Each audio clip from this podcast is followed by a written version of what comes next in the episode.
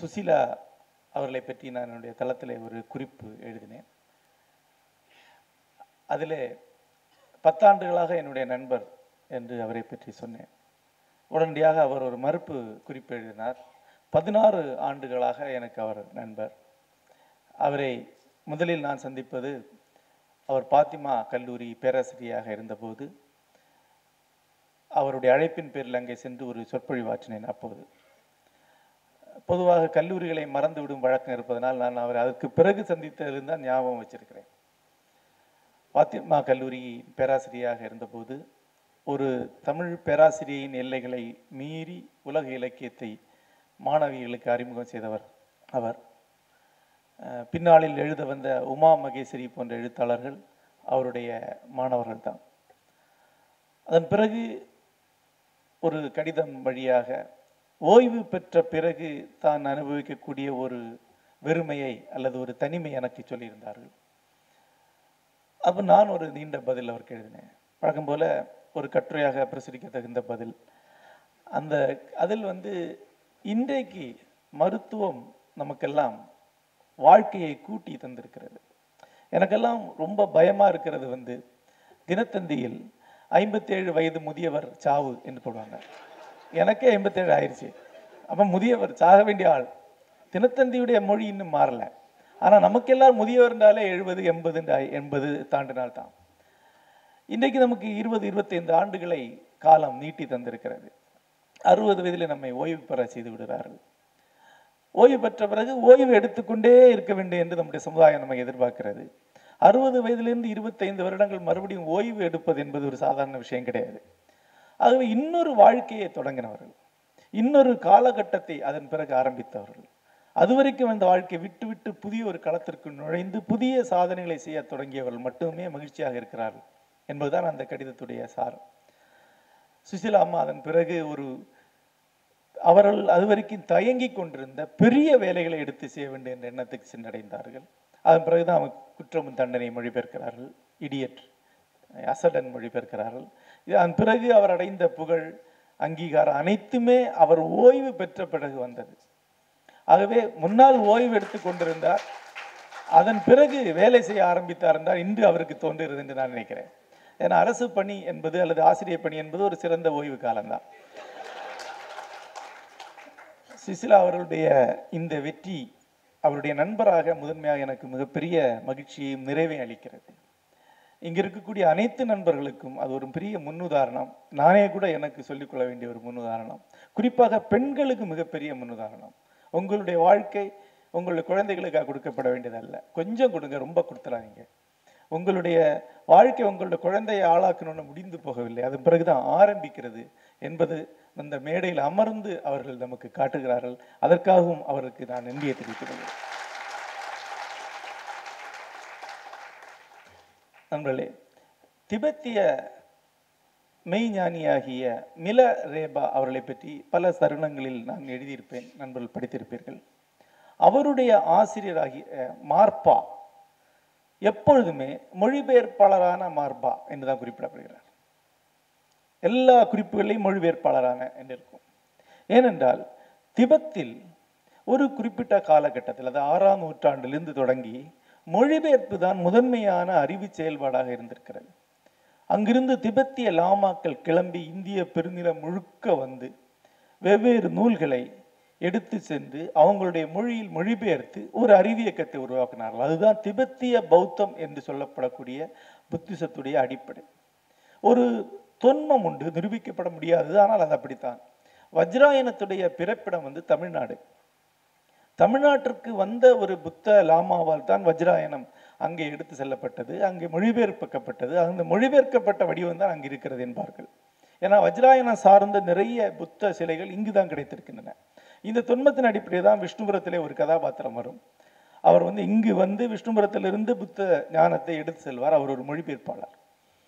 மொழிபெயர்ப்பு செயல்பாடு என்பது இந்தியாவில் வெவ்வேறு அளவில் நடந்து கொண்டிருந்தாலும் கூட நாம் இன்று பார்க்கக்கூடிய அளவிலே உள்ள மொழிபெயர்ப்பு இந்தியாவிலே கிடையாது. உதாரணமாக தமிழிலே வழிநூல் என்றொரு மரபு இருக்கிறது. ஒரு மூல நூலை ஒட்டி எழுதப்படக்கூடிய வழிநூல் அதற்கு தொல்காப்பிய இலக்கணம் உண்டு. ஆனால் வார்த்தைக்கு வார்த்தை மொழிபெயர்ப்பது அப்படியே இன்னொரு படைப்பை இன்னொரு மொழிக்கு கொண்டு வருவது என்பது நம்முடைய மரபிலே முக்கியமானதாக இருந்தது கிடையாது. நம்முடைய மரபிலே மணிமேகலையிலே சில பகுதிகள் மொழிபெயர்ப்பாக வழிநூலாக கருதப்படக்கூடியவை. சீவக சிந்தாமணி ஒரு வழிநூல். சம்ஸ்கிருத மூலத்திலிருந்து தமிழுக்கு வந்தது. கம்பராமாயணம் உங்களுக்கு எல்லாம் தெரியும். கம்பராமாயணம் ஒரு வழிநூல். ஆனால் மொழிபெயர்ப்பு நூல் என்று இங்கே தமிழில் எது இருக்கிறது என்று பார்த்தால் ஓரளவுக்கு மொழிபெயர்ப்போ என்று தோன்றக்கூடியது ரௌரவ ஆகமத்துடைய முதல் பகுதியுடைய மொழிபெயர்ப்பாகிய சிவஞான போதம் தான். அது ஒரு மொழிபெயர்ப்பு பகுதி அது. அது ஒன்றுதான் மொழிபெயர்ப்பாக இருக்கிறது ஏனென்றால் இது மொழிபெயர்த்தாக வேண்டும். இதை திருப்பி எழுத முடியாது. ஏன்னா இது ஒரிஜினல் மூல நூல் என்பது ஒரு சாஸ்திரம். ஆகவே அது அப்படியே இருக்க வேண்டிய எண்ணத்தில் அது மொழிபெயர்க்கப்பட்டிருக்கிறது. அப்படியும் கூட மிக சரியான மொழிபெயர்ப்பு என்பது நமக்கு கிடையாது. நம்முடைய அறிவியக்கம் வந்து ஒன்றை பெற்று மறுபடைப்பு செய்வது என்ற அளவிலே தான் முன்னால் சென்று கொண்டிருக்கிறது. விதிவிலாக இந்திய சில மொழிகளில் சிற்ப நூல்கள் மொழிபெயர்க்கப்பட்டிருக்கின்றன. பட்டார மொழிகளிலிருந்து சம்ஸ்கிருதத்திற்கு சிற்பம் மருத்துவ நூல்கள் மொழிபெயர்க்கம் செய்யப்பட்டிருக்கின்றன. இலக்கிய மொழிபெயர்ப்பு என்பது பெரிய அளவிலே கிடையாது. நமக்கு மொழிபெயர்ப்பை அப்படி பார்த்தால் அளவில் அறிமுகம் செய்தவர் ஐரோப்பியர்கள் தான். ஐரோப்பியர்களுக்கு மொழிபெயர்ப்பு என்பது அவங்களுடைய மதத்திலிருந்து வந்த ஒரு ஒரு புனித கடமையாக இருக்கிறது. பைபிளை அனைத்து மொழிகளுக்கும் கொண்டு வந்து சேர்ப்பது என்பது அவருடைய மத கடமையாக இருக்கிறது. பைபிளை வெவ்வேறு மொழிகளில் மொழிபெயர்க்கும் அந்த செயலின் மூலமாகவே மொழிபெயர்ப்பு என்ற ஒரு நூல் அப்படியே அச்சசலாக இன்னொரு மொழியில் போக முடியும் என்ற வாய்ப்பை அவர்கள் கண்டடைந்தார்கள். அப்படிதான் உலகம் முழுக்க மொழிபெயர்ப்பாக பைபிள் சென்றடைகிறது.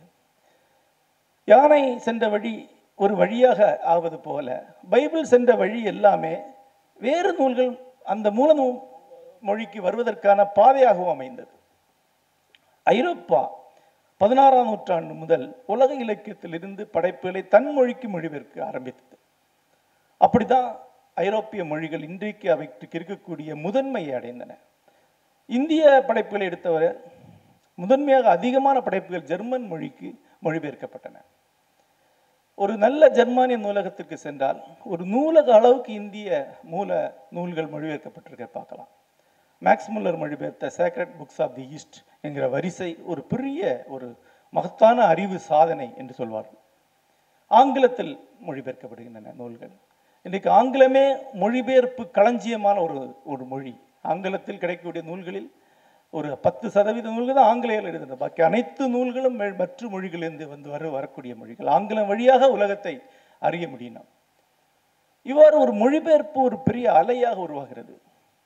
அந்த அலையுடைய முக்கியத்துவத்தை நாம் எந்த அளவுக்கு உணர்ந்திருக்கிறோம் என்று தெரியாது. ஏன்னா நாம் வாழ்ந்திருக்கக்கூடிய காலகட்டத்தை நாம் இயல்பான ஒரு காலகட்டம் நினைப்போம். இப்படித்தான் உலகம் எப்பவுமே இருந்திருக்கு என்று. அப்படி அல்ல. கடந்த இருநூறு வருஷமாகத்தான் உலக இலக்கியங்கிற ஒரு கருத்தே உருவாகி வந்திருக்கு. அதுக்கு முன்னாடி உலக இலக்கியமே கிடையாது. உலகத்தில் எந்த மொழியில் என்னென்ன எழுதப்படுகிறது என்பது ஒரு மொழியில் இருக்கக்கூடிய பேரறிஞனுக்கு கூட தெரிந்திருக்காது. இன்னும் சொல்ல போனால் புதுமைப்பித்தனின் தலைமுறை பாரதியிலிருந்து புதுமைப்பித்தனுடைய தலைமுறை தான் உலக இலக்கியங்கிற கருத்தை சந்தடைந்த முதல் தமிழ் தலைமுறை. அவர் காலகட்டத்திலே பக்கத்துல மாம்பழ கவிசிங்கராக இருந்திருப்பார். அவருக்கு உலகத்துல இலக்கியம் இருக்கிற தகவலை தெரிந்திருக்காரு தமிழுக்குள்ளே தான் நான் வாழ்ந்திருப்பேன். அதுதான் மரபு. பாரதி மொழிபெயர்ப்பை பற்றி உணர்வு அடைந்த முதல் தமிழ் சிந்தனையாளர் அங்கதான் சென்றிடுவீர் எட்டு திக்கும் கலைச்செல்வங்கள் யாவும் கொண்டு வந்து இங்கு சேர்ப்பீர் என்று சொல்கிறான். புதுமைப்பித்தன் மொழிபெயர்ப்புக்கு முயற்சி பண்ணியிருக்கிறான். உங்களுக்கு தெரியும் பலிபீடம் என்ற பேரில் அலெக்சாண்டர் குப்ரினுடைய நாவல் ஒரு பகுதியை மொழிபெயர்த்திருக்கிறார். வெவ்வேறு மொழிபெயர்ப்பு முயற்சிகள் செய்திருக்கிறார். அவருடைய ஆசிரியர் அவருடைய மென்டர் வழிகாட்டி தான் டி எஸ் சொக்கலிங்கம் அவர்கள். தினம் சரி பத்திரிகையோட ஆசிரியராக இருந்தார். அதுக்கு முன்பு தினமணியோட ஆசிரியராக இருந்தார். அவர் தான் போரும் அமைதியின் நாவலை முழுமையாக தமிழில் மொழிபெயர்த்தார். அந்த தலைமுறையில் தான் நாம உலக இலக்கியங்கிற ஒன்று அணைகிறோம் உலக இலக்கியத்துடைய ஒரு சின்ன பிரதியாவது நம்ம மொழியில நாம நமக்கு இருக்கணும். நம்ம நூலகத்திலே உலக இலக்கியத்துடைய ஒரு துளியாவது இருக்கணுங்கிற உணர்வை நாம் அடைகிறோம்.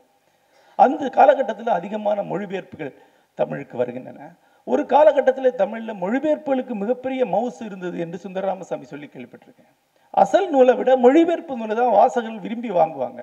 ஆகவே அசல் நூலை எழுதி அதை வங்க மூலம் அப்படின்னு போட்டு ஒரு பேரை போடுற வழக்கம் கூட இங்கே இருந்திருக்கு. அப்பதான் அது விற்கும் அப்படின்னு. இன்றைக்கு நேர தலைமையாக ஆயிடுச்சு மொழிபெயர்ப்புனாலே யாரும் வாங்குறதில்ல. அதுக்கு அந்த சாதனையை நம்முடைய சிறந்த மொழிபெயர்ப்பாளர்கள் பலர் செய்திருக்கிறார். என்னுடைய நூலகத்திலேயே கிட்டத்தட்ட ஐம்பதுக்கும் மேற்பட்ட காகித பலகைகள் இருக்கின்றன. புரட்டி புரட்டி பார்த்து திருப்பி வச்சிருவேன். பழைய பேப்பருக்கும் போட முடியாது. படித்தாலும் என்னன்னு தெரிய மாட்டேங்குது. ஆகவே இந்த மொழிபெயர்ப்பு வழியாக உலக இலக்கியம் என்பது ஒன்று ஜெர்மனியில் ஒழிவாகுது உலக இலக்கியங்கிற வார்த்தையே ஜெர்மானிய மகாகவிஞர் கதே உருவாக்கின வார்த்தை என்று சொல்வாங்க. அனைத்து மொழியுள்ள இலக்கியமும் ஒரு மொழியில் வரும்போது வரக்கூடிய ஒட்டுமொத்த பார்வையை வேர்ல்ட் லிட்ரேச்சர் என்று அவர் சொல்கிறார் அதுல என்னென்ன ட்ரெண்டுகள் இருக்கு? என்னென்ன பிரிவுகள் இருக்கு? உலகம் முழுக்க பொதுவான போக்குகள் என்ன? ஒவ்வொரு பண்பாட்டுக்குரிய தனிப்போக்குகள் என்ன? என்றெல்லாம் ஆராய்ச்சிகள் வர ஆரம்பிக்கின்றன. இப்படிதான் உலகம் முழுக்க உலக இலக்கியம் உருவாகி வருது. ஆங்கில இலக்கியத்தை எடுத்து பார்த்தா வெவ்வேறு காலகட்டத்தில் மொழிபெயர்ப்பு வழியாக வந்த அலைகள் அந்த இலக்கியத்தில் பெரிய பாதிப்பை செலுத்தியிருக்கிறத பார்க்கலாம். இன்றைக்கு நம்ம படிக்கக்கூடியவங்க ஆயிரத்தி எழுநூறுகள்லேருந்து எண்ணூறுகள் வரைக்கும் இந்திய மெய்ஞான நூல்கள் மேலை சிந்தனையாளர்கள் பலரில் மிக ஆழ்ந்த பாதிப்பை ஏற்படுத்தியிருக்கிறத பார்க்கலாம். உதாரணமாக டிஎஸ் எலியட் வரைக்கும் ஆனால் பெரும்பாலான கவிஞர்கள்ட்ட உபனிஷத்துடைய இன்ஃப்ளூயன்ஸ் உண்டு. டிஎஸ் எலியட் அவருடைய கவிதைகளில் உபனிஷத் வரிகளை மேற்கோள் காட்டியிருக்கிறார். பலர் டி பகவத்கீதை உபனிஷத்துகள் மகாபாரதம் ராமாயணம் போன்ற நூலுடைய செல்வாக்கு வந்து அந்த அதன் பிறகு இந்திய இலக்கியத்துடைய செல்வாக்கு ஐரோப்பிய சிந்தனைகள் ரொம்ப குறையுது. அதன் பிறகு வந்து ஜப்பானிய சிந்தனைகளுடைய ஜப்பானிய கவிதைகளுடைய செல்வாக்கு மிக தீவிரமாக இருக்குது எண்பதுகள் வரைக்கும் இருக்கு. இப்போது சமீப காலத்தில் ஆப்பிரிக்க அரேபிய எழுத்துடைய செல்வாக்கு ஐரோப்பிய இலக்கியத்தில் குறிப்பாக ஆங்கில இலக்கியத்தில் நிறைய இருக்கு. தமிழ் நம்ம எடுத்து பார்த்தா இந்தியாவில் உள்ள எல்லா வட்டார மொழிகளும் மொழிபெயர்ப்பு வழியாகத்தான் தன்னை கண்டுக்குது. தன்னை கண்டடையுது. என்ன சாத்தியம் இருக்கு? என்ன எழுத முடியும் என்று கண்டுபிடிக்கிறார் முதல்ல ரெண்டு வகையான மொழிபெயர்ப்புகள் இருக்கு இந்திய மொழியில. ஒன்று ஐரோப்பிய மொழியிலிருந்து நேரடியாக மொழிபெயர்க்கப்படுது. ஆச்சரியம் என்னவென்றால் ஆரம்ப காலத்திலே பிரெஞ்சிலிருந்தே பல நேரடியாக தமிழுக்கு மொழிபெயர்த்திருக்கிறார் சுத்தானந்த பாரதியார் அவருடைய பிரெஞ்சு நாவல்களை பிரெஞ்சிலேருந்து தான் மொழிபெயர்த்திருக்கிறார். லே மிஸ்ரபிள்ஸ ஏழை படும் பாடு என்ற மேலில் தமிழில் மொழிபெயர்த்திருக்கிறார். ஆனால் பொதுவாக இந்தியாவிற்கு ஐரோப்பிய இலக்கியம் வந்து ஆங்கில மொழியாகத்தான் மொழிபெயர்க்கப்படுது. இதுக்கு ஒரு சுவாரஸ்யமான ஒரு ஒரு ஆய்வு இருக்குது இலக்கிய ஆர்வம் உடையவர்கள் இந்த விஷயத்தை தொடர்ந்து போகக்கூடிய ஒரு ட்ராக் இருக்குது ஏதாவது ஏதாவது ஒரு எழுத்தாளர் ஒரு படைப்பு ஒரு மொழியில் மொழிபெயர்ப்பு வழியாக வந்து முக்கியமான ஒரு படைப்பாக நிற்கும். அதை வச்சு தான் எல்லா படைப்பும் வந்திருக்கும். உதாரணமாக மலையாளத்தில் லே மிஸ்ரபிள்ஸ் விக்டர் யூகோடைய லே மிஸ்ரபிள்ஸ் வந்து பாவங்கள் என்கிற பெயரில் மொழிபெயர்க்கப்படுது நாலப்பாட்டு நாராயண மேனோன் என்பவர் மொழிபெயர்க்கிறார். ஒரு பெரிய கவிஞர் அவர். மலையாள உரைநடையை உருவாக்கியது அந்த மொழிபெயர்ப்பு தான் சொல்லுவாங்க. இது சொன்னா உடனே நமக்கு ஒரு தாழ்வுணர்ச்சி வர வேண்டிய அவசியம் இல்லை. ஏனென்றால் நம்முடைய இந்திய மொழிகள் அனைத்துமே செய்யுளுக்காகத்தான் இலக்கணத்தை வரையறுத்திருக்கின்றன. நமக்கு உரைநடை இலக்கியம் கிடையாது. தமிழுக்கு உரைநடை இலக்கியமே கிடையாது. உரைநடை இலக்கியம் உரைநடைக்கான இலக்கணம் தமிழுக்கு பாட புத்தகங்களின் பொருட்டு உருவாக்கப்பட்டது. ஆறுமுக நாவல முதலியவர்களால் உருவாக்கப்பட்டது. அதுக்கு முன்னாடி நம்முடைய இலக்கண நூல்கள் அனைத்துமே செய்யுளுக்கு தான் இலக்கணம் சொல்லுது. ஆகவே நம்மால் உரைநடையை செய்வரை எழுதக்கூடிய ஒரு வழக்கமே நமக்கு கிடையாது. இங்கு உரைநடை எப்படி உருவாகி வருது என்றால் இரண்டு வழிகளில் இங்கு உருவாகி உரைநடை உருவாகி வருது. ஒன்று செய்தி மொழிபெயர்ப்பு. அப்பப்போ செய்திகளை மொழிபெயர்க்க வேண்டியிருக்கு. அதன் வழியாக உரைநடை உருவாக்கித்தான் ஆகணும் வேற வழி இல்லை. இரண்டாவதாக இலக்கியங்களை மொழிபெயர்க்கிறாங்க. எல்லா மொழிகள்லையும் இந்த மாதிரி ஒரு யானை மாதிரி ஒரு ஒரு முக்கியமான மொழிபெயர்ப்பு வந்து நிற்கிது அந்த மொழிபெயர்ப்பு தான் அந்த அந்த எழுவாய் பயனிலை அமைப்பு எல்லாத்தையும் உருவாக்கி ஒரு புனை கதையை உருவாக்கலாங்கிற தன்னம்பிக்கையை இந்த ஊர் மொழி ஆட்களுக்கு கொடுக்குது. அதுலேருந்து தான் அடுத்த மொழிபெயர்ப்புகள் வருது. இந்த பாதிப்பை உருவாக்கின படைப்பு மலையாளத்தில் பாவங்கள் என்றால் தமிழில் ரஷ்ய நூல்கள். மிக ஆரம்பத்தில் மொழிபெயர்க்கப்பட்ட ரஷ்ய இலக்கியங்கள் இங்கு உரைநடையை உருவாக்குவதற்கு ஒரு பெரிய அஹ், பாதிப்பை உருவாக்கியிருக்கின்றன. இன்றைக்கு பல பேருடைய பெயர்கள் நினைவில் இருக்காது. இந்த மாதிரி ஒரு அவையிலே தான் அவங்க பேரை சொல்லணும். டிஎஸ் சொக்கலிங்கத்துடைய பேர் எல்லாருக்கும் நினைவில் இருக்கும்.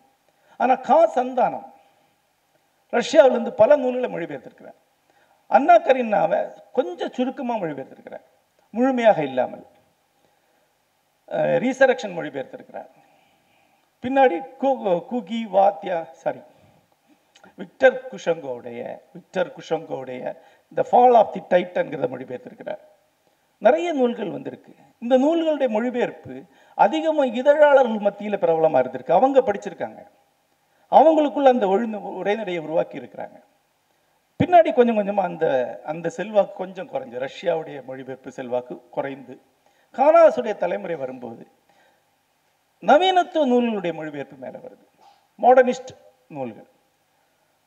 தமிழில் மிகப்பெரிய நேரடியான செல்வாக்கை செலுத்தின மொழிபெயர்ப்பு புத்தகம் என்றால் கானாசு மொழிபெயர்த்த அன்பு வழிதான். பேரலாகர் கிறிஸ்டுடைய அஹ், பரபாஸ் உடைய மொழிபெயர்ப்பு. இப்போது அது கிடைக்கிறதுன்னு நினைக்கிறேன். அது வந்து இங்கே உள்ள பல பேருடைய வாழ்க்கையில் மிகப்பெரிய செல்வாக்கை செலுத்தின ஒரு நூல். வண்ணந்தலவன் ஒரு பேட்டியில் வாழ்நாள் முழுக்க முழைத்து ஒரு அன்பு வழி மாதிரி ஒரு நாவலை எழுத முடியுமா? என்ற தவத்தை தான் நான் எழுத்தாக கொண்டிருக்கிறேன் என்று சொல்கிறார். அந்த அளவுக்கு அந்த காலத்தில் பல பேருடைய எழுத்தை வந்து இந்த நேரடியாக பாதித்த ஒரு புத்தகம். அது ஒரு மாடர்னிஸ்ட் டெக்ஸ்ட் சின்ன புத்தகம். கச்சிதமான புத்தகம். நவீனத்துவ அலையை உருவாக்குனது ஒரு வகையில் பார்த்தா கானாசுடைய அந்த மொழிபெயர்ப்பு தான். கானாசுடைய ஒரு நாள் என்கிற நாவலும் அன்பு வழி என்கிற மொழிபெயர்ப்பும் தான் நவீனத்துவ நாவலை தமிழில் உருவாக்குது. அதன் பிறகு ஒரு பெரிய ஒரு நவீனத்துவ அலை இருக்கு. ஸ்ரீராம் அவர்கள் மொழிபெயர்த்த அந்நியன். இந்த தலைமுறையிலே அந்நியன் என்ன செல்வாக்கை உருவாக்கிட்டு என்று இங்கே இருக்கக்கூடிய பெரும்பாலும் இளைஞர்களாக இருக்கிறீர்கள் அவங்களுக்கு சொல்றது புரியுது கஷ்டம். ஏன்னா மூன்று செய்திகளை அந்த நாவல் கொடுக்குது. நான் சொல்ல நாவல் அல்ல மொழிபெயர்ப்பு கொடுக்குது. ஒன்று கச்சிதமான குறு- குறைகிற சின்ன சொற்றொடர்கள். ப்ரிசைஸான சின்ன சொற்றொடரில் நாவலை சொல்ல முடியும். பெரிய விவரணைகள் இல்லாமல் அவசரமாக சொல்லிட்டு ரயில் பிடிக்கிற அளவுக்கு போதும் ஒரு விவரணை என்று அந்த நாவலுடைய ஸ்ட்ரக்சர் சொல்லுது. அப்புறம் கிட்டத்தட்ட அது ஒரு தமிழ் நாவலாகவே மொழிபெயர்க்கப்பட்டிருக்கிறதுனால அதனுடைய மொழி அழகு அண்டு அதனுடைய என்ன சொல்கிறது எனக்கு அதை படிக்கும்போது அது வரைக்கும் கொடிகளை பயன்படுத்தி பின்னப்பட்ட கூடைகளை பார்த்த எனக்கு. கம்பிகளை முடைந்து கூட பண்ண எப்படி இருக்கு? அந்த மாதிரி இருக்காது. அவ்வளோ ஒரு மெட்டலிக்கான ப்ரிசைஸ்னஸோட இருக்கு. அது எனக்கு பயங்கர ஒவ்வாமை உருவாக்குச்சு. ஆனால் எனக்கு முந்தின தலைமுறை ஆட்கள் வந்து அதில் திளைச்சு புலகாங்கி அடைஞ்சிட்டு இருந்தாங்க. நான் சுகுமாரனை பார்க்கும்போது அது அதுதான் ப்ரோஸ் என்று அவர் சொன்னார். இது ஏன் அப்படின்னு பார்த்தா ஒரு வளர்ந்த மொழியுடைய அதிக கட்ட உச்சத்தை அடைந்த ஒரு மொழியிலிருந்து வரக்கூடிய மொழிபெயர்ப்பு தமிழுக்கு ஒரு கட்டாயத்தை கொடுத்து அந்த தமிழுடைய அடுத்த கட்டத்தை சாத்தியமாக்குது. இன்னும் சொல்லப்போனால் ஒரு மொழியில் புதுமை என்பது மூன்று நாலு சோர்சஸ் வழியாக தான் நடக்க முடியும். ஒன்று மொழிபெயர்ப்பு வழியாக இன்னொரு பெரிய மொழி வந்து இந்த மொழியை அந்த மொழி கட்டத்துக்கு கொண்டு போகும். பிரெஞ்சோ ஆங்கிலமோ தமிழை ஒரு நவீன மொழியாக மாற்றுவதற்கு இழுத்துட்டு போகுது. அதை வந்து மு- து- பிடிச்சு தூக்குற மாதிரி தூக்கிட்டு போகுது. இரண்டாவதாக கவிஞர்கள். கவிஞருடைய புது எக்ஸ்பிரஷன்ஸ் வழியாக அவங்க மொழி அடுத்த கட்டத்துக்கு கொண்டு போகிறாங்க அதனால தான் நல்ல நாவலாசிரியனுடைய முதல் கவனம் இன்னொரு நாவலாசிரியர் மேலே இருக்காது. கவிஞன் மேலே தான் இருக்கும். நான் எப்போவுமே கவிஞருடைய வாசகம் தான். ஏன்னா எனக்கு மொழியுடைய புதிய சாத்தியங்களை அவங்க காட்டித்தராங்க. மூன்றாவதாக நாம் சாஸ்கி அதை சொல்கிறார் குழந்தைகள். குழந்தைகள் வந்து பேச்சு மொழியில வார்த்தையை மாற்றும் சொற்றொடர் அமைப்பை மாற்றும். இயல்பாகவே அது பெரியவங்களுடைய பேச்சு மொழியில வந்து மொழியில பெரிய மாற்றத்தை உருவாக்கிடும். இது எப்படின்னு பார்த்தா அது ஒரு நியூரலாஜிக்கல் ஃபினாமினன் குழந்தைக்கு இவ்வளவுதான் வார்த்தை இருக்கு. இதை வச்சு ஒரு விஷயத்த சொல்றதுக்கு ஒரு புதிய ஒரு புதிய சொல்லாட்சி உருவாக்கும். மிக சமீபமா ஒரு பத்து வருஷத்துக்குள்ள வந்து வருஷம் அஞ்சு வருஷத்துல வந்து ஒரு சொல்லாட்சி என்பது மாற்றான் அப்படின்ட்டு சொல்ல மாட்றான் தரமாட்டுறான் அப்படிங்கிறாரு. தலை மாட்டேங்கிறான் அப்படி முன்னாடி சொல்லிட்டு இருந்தோம். இந்த மாற்றான்ங்கிறது எப்போ வந்து எனக்கு தெரியல. ஆனால் ஏதோ ஒரு குழந்தை வாயிலேருந்து அது பேச்சு மொழிக்கு வந்திருக்கு. இன்னும் கொஞ்ச நாளில் அது வந்து ப்ரோஸுக்கு வந்துடும் இப்படி தான் ஒரு மொழி மாறுது. அந்த வகையில் தமிழில் இந்த மொழியாக்கங்கள் வந்து தமிழை மாற்றி அமைச்சது. டிஎஸ் அக்கலிங்கம் காசந்தானம் போன்றவருடைய மொழிபெயர்ப்பு. அதன் பிறகு கானாசு வே. ஸ்ரீராம் போன்றவருடைய மொழிபெயர்ப்பு. இதுக்கு இணையான ஒரு அலையாக இங்கே ரஷ்யாவிலிருந்து நேரடியாக மொழிபெயர்க்கப்பட்ட நூல்கள் வந்து கொண்டே இருந்தன. அது ரொம்ப துரதிருஷ்டமான ஒரு விஷயம் என்னவென்றால் அவர்கள் மொழியாக்க செய்யும்போது சிபிஎம் கட்சி வழியாகத்தான் அந்த மொழியாற்பாடை அங்கே கொண்டு போகிறாங்க அங்கே ஒரு சி- நியமன ஊழியராக வைக்கிறாங்க. அதில் நான் தர்மராஜனுடைய மொழிபெயர்ப்பு மட்டும்தான் படிக்கும்படியாக இருக்கும். மற்றது எல்லாமே வந்து ஒரு தவறான மொழிபெயர்ப்பாக இருக்கும். ரா பூர்ணையாவோட மொழிபெயர்ப்பு சங்ககால கவிஞரால் மொழிபெயர்க்கப்பட்ட நவீன இலக்கியம் மாதிரியான ஒரு ஒரு உணர்வை நமக்கு அளிக்கும். ஆனாலும் நாங்கள் அதை படித்தோம் ஏன்னா உலக இலக்கிய தாகம்னு ஒன்று இருக்க தானே செய்யுது.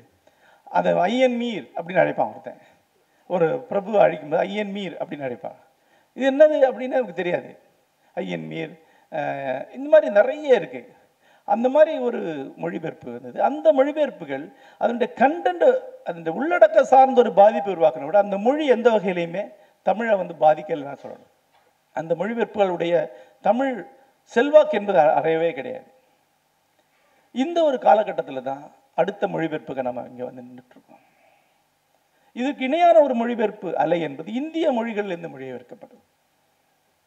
நமக்கு தமிழ் இலக்கியத்தில் மிக ஆழமான செல்வாக்கை செலுத்தின நூல்கள் வங்காளத்திலிருந்து வந்த நூல்கள் மொழிபெயர்ப்பு நூல்கள். நான் ஏற்கனவே சொன்னேனே. வங்க மொழிபெயர்ப்பினால எல்லாரும் காசு கொடுத்து வாங்குவாங்க. மூன்று எழுத்தாளர்கள் முழுமூச்சாக வங்கத்திலிருந்து மொழிபெயர்த்து கொண்டிருந்தார்கள்.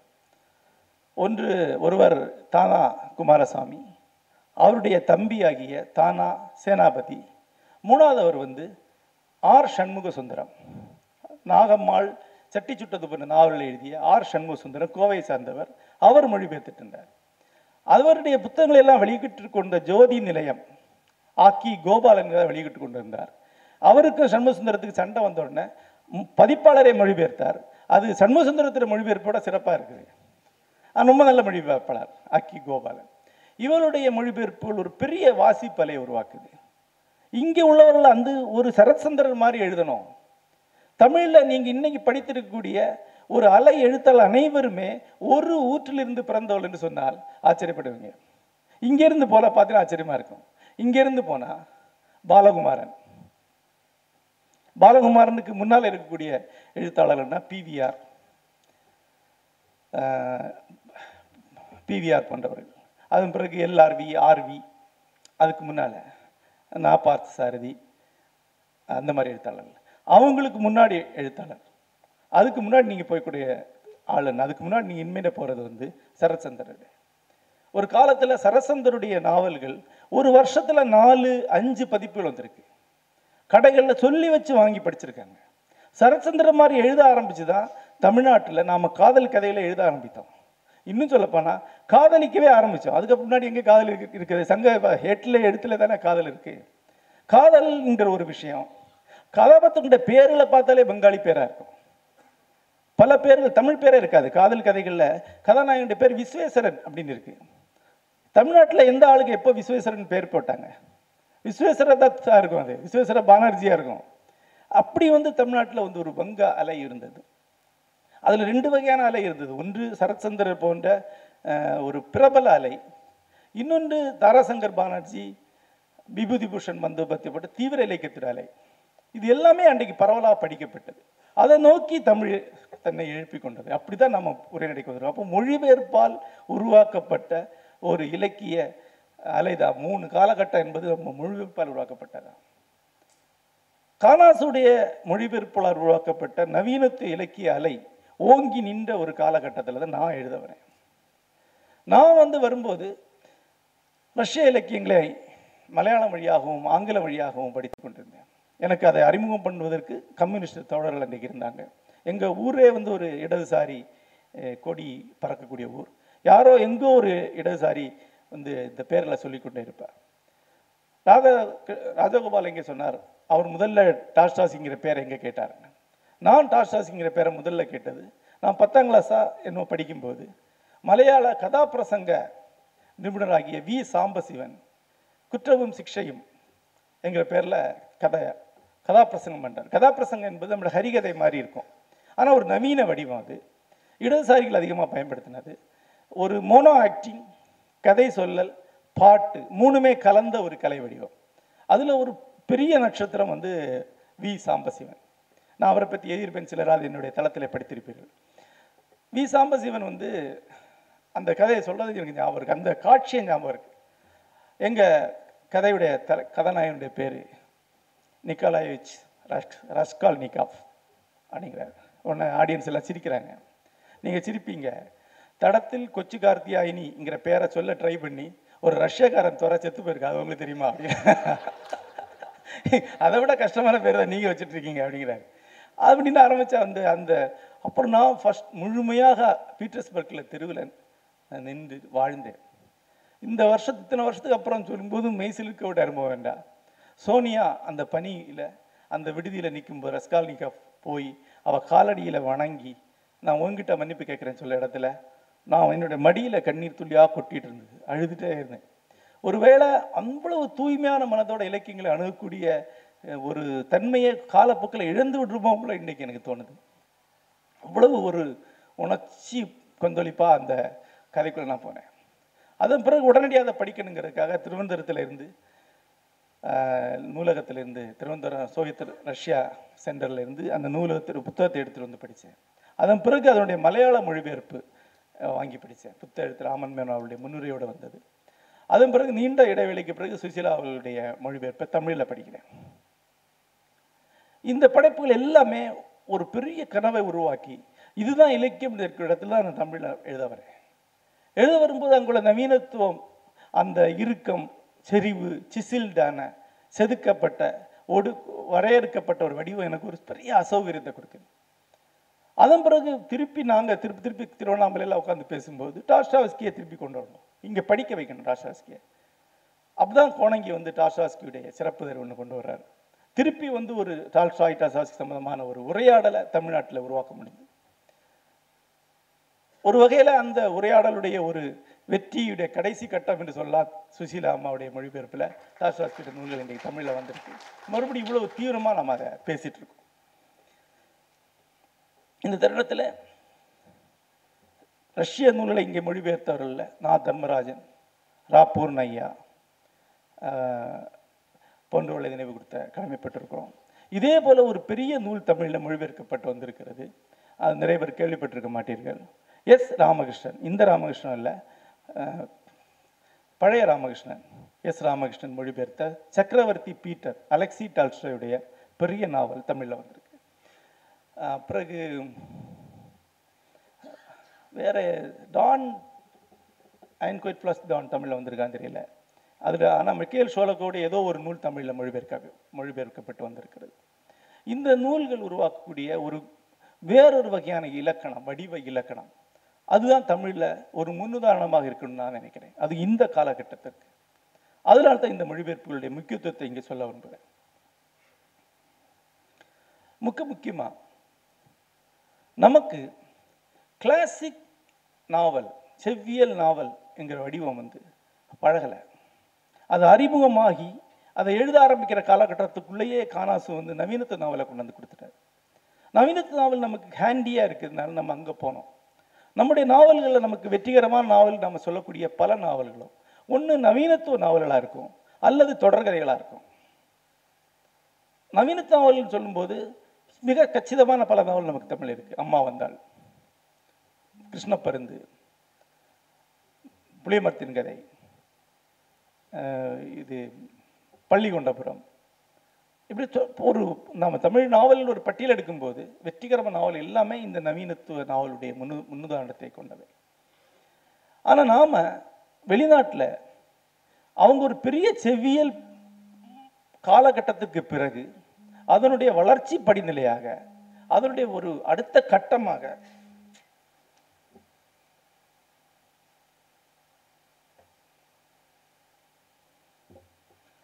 அதனுடைய அடுத்த கட்டமாக தான் நவீனத்துவ நாவலை அடைஞ்சிருக்காங்க நாம் திடீர்னு இதுக்குள்ளே வந்தோம். ஆகவே நமக்கு நிறைய இழப்புகள் இருக்குது நம்முடைய வாழ்க்கையை நாம் எழுதக்கூடிய பல களங்களை நாம் தொட முடியாமல் போனதற்கு அது ஒரு காரணம். நமக்கு பெரிய ஃபிலசபிக்கல் கிரைசிஸ் இருக்கக்கூடிய பல இடங்கள் இருக்குங்க நேற்று ரயிலில் பேசிட்டு வந்தோம். தக்கலை ஹலி ஹனீஃபா தக்கலை ஹலீமாங்கிற பேரில் எழுதக்கூடிய நண்பர். பெண் கிடையாது ஆண் தான் அவர் அவர் ஹைதர்னு பேர் அவர். அவர் வந்து தக்கலை ஜமாயத்துடைய தலைவராக இருந்தார். கலை இலக்கிய பெருமன்றத்தில் பொறுப்பில் இருந்தவர். அவர்கிட்ட பேசிட்டு வந்தோம். பேசிட்டு வந்தபோது ஆயிரத்தி எழுநூறுகள் ஆயிரத்தி அறுநூறுகள்லேருந்து ஆயிரத்தி எழுநூறு வரைக்குமான அந்த காலகட்டம் தமிழ்நாட்டுடைய தமிழ் இஸ்லாமுடைய வளர்ச்சியுடைய ஒரு பொற்காலம். பீர்மூது அப்பா தக்கலையில் இருக்கிறார். காயல்பட்டினத்தில் சதக்கத்துல்லா அப்பா அவர்கள் இருக்கிறாங்க. சீதக்காதி அவர்கள் இருக்கிறாங்க. அவருடைய புரவலராக இரு- அவரால் புறக்கப்பட்ட அஹ், புலவர் சீராப்புரணங்கிற காவியத்தை எழுதுகிறார் ஒரு குறிப்பிட்ட காலகட்டத்தில் இந்த இவ்வளோ ஆளுமைகள் இருக்கிறாங்க. இஸ்லாம் என்ற ஒரு மதம் தமிழ் இஸ்லாம் என்கிற ஒரு முகத்தை அடையுது. வேற எந்த நாட்டில் இப்படி ஒரு சந்தர்ப்பம் நடந்திருந்தா அது எவ்வளோ ஒரு மாஸ்டர் பீஸ் நாவலுக்கான களம் யோசித்து பாருங்க. எவ்வளவு பெரிய கதாபாத்திரங்கள். எவ்வளவு பெரிய தரிசன மாற்றங்கள். ஒரு யுகம் புரண்டு படுக்கிற எழுதக்கூடிய இடம். ஒரு நாவலுக்கான களம் அது. இப்படி நூறு களங்களை தமிழில் சொல்ல முடியும். ஆனால் எதுவுமே எழுதப்படலை. ஏன் எழுதப்படலைன்னா நமக்கு செவ்வியல் நாவல் பழக்கப்படவே இல்லை. இன்னொன்று சொல்றேன். வைகுண்டர் ஐயா முத்துக்குட்டி அவர்கள் ஒரு பெரிய கால மாற்றத்துடைய கட்டத்தில் இருக்கிறார். கிறிஸ்டியானிட்டி வருது. ரவணன் மீட்துரை அவர்கள் இருக்காங்க. ஐரோப்பாவை இந்திய மதம் சந்திக்குது. கிறிஸ்தவ மாதிரியான ஒரு மதத்தை இந்து மதம் சந்திக்கிறது. இன்னொரு பக்கம் ஃபோக் ரிலீஜன் இருக்கு. இன்னொரு பக்கம் கிளாசிக்கல் ரிலீஜன் இருக்கு. ஐயா வைகுண்டர் ஒரு முனை நாட்டுப்புற பண்பாட்டிலையும் இன்னொரு முனை செவ்வியல் அத்வைத பண்பாட்டில் இருக்கக்கூடிய ஒரு பெரிய ஆளுமை. அந்த காலகட்டத்தை ஒரு நாவலாக எழுதுறதுக்கான ஒரு சவாலை ஏன் நமக்கு ஏற்றுக்கொள்ள முடியலை? அந்த மாதிரி ஒரு ஆளுமை வெளிநாட்டில் இருந்திருந்தா நூறு நாவல் இருந்திருக்கும் அவரை பற்றி லட்சுமி மணி ஒன்று அவர்கிட்ட சொன்னேன் உங்களுடைய பண்பாடு உங்கள் வாழ்க்கை நீங்கள் அது முள்ள தான் வாழ்ந்திருக்கீங்க நாற்பது வருஷம். ஏன் நீங்கள் ஒரு நாவல் எழுதக்கூடாது? ஆ எழுதணும் அப்படின்னாங்க. எழுதுனா உங்களுக்கு தடை என்ன தெரியுமா? நீங்கள் உங்கள்லேருந்து ஆரம்பிப்பீங்க. உங்கள் வாழ்க்கை உங்கள் சிந்தனை உங்களுக்கு தெரிஞ்சது. இதுதான் நீங்கள் எழுதுவீங்க. இதை கழட்டி வெளியே போடாமல் நீங்கள் ஐயா வைகுண்டர் வாழ்க்கைக்குள்ளே போக முடியாது. நீங்கள் நூறாக உடைஞ்சு நூறு கதாபாத்திரம் மாதிரி அங்கே வாழ்ந்தாதான் நீங்கள் எழுத முடியும். நவீனத்தை எழுத்தாளன் ஒரு ஆள். சுந்தரராமசாமியை தவிர்த்து விட்டு புளிய மரத்தின் கிடையாது. ஒரு மனிதன் ஒரு மனிதனுடைய வாழ்க்கை அவனுக்கு தெரிந்த சின்ன இடையாளத்துக்குள்ளே எழுதப்படக்கூடிய நவீனத்துவ நாவல். அவனுடைய கிரைசிஸ் தான். இண்டிவிஜுவல் கிரைசிஸை மட்டும்தான் நவீனத்துவ நாவலால் தொட முடியும். ஆக நாம் எழுத வேண்டிய ஏராளமான விஷயங்களை விட்டு விட்டு திரும்ப திரும்ப திரும்ப தனிமனித அகச்சிக்கலின் ஒரு சின்ன தருணத்தை மட்டும் எழுதக்கூடியவளாக மாறினதுக்கு காரணம் நம்ம தரியா ஒரு முதிராத போதே அறுவடைக்கு முகுந்த மாதிரி நவீனத்துக்குள்ள புகுந்தது. ஆகவே திருப்பி செவ்வியலை மீட்டெடுக்க வேண்டியிருக்கு. இந்த மாதிரியான பெரிய நாவலை கொண்டு வைத்து இது சாத்தியம் தமிழில் என்று சொல்ல வேண்டியிருக்கு. இதை எழுதின பிறகு நாம் எழுத வேண்டிய இடங்கள் நிறைய இருக்கு. இதுதான் முக்கியமான சவால். இப்படி சவாலாக வரும்போது தமிழ் வாசகன் கேட்கக்கூடிய கேள்வி இருக்குது எழுத்தாளன் இல்லை. வாசன் அதை விட பெரிய சிக்கல். ஏன்னா அவன் வேறொரு நாவலுக்கு பழகி இருக்கான் மட்டும் இல்லை அதுதான் நாவல்னு நினச்சிட்டு இருக்கான்.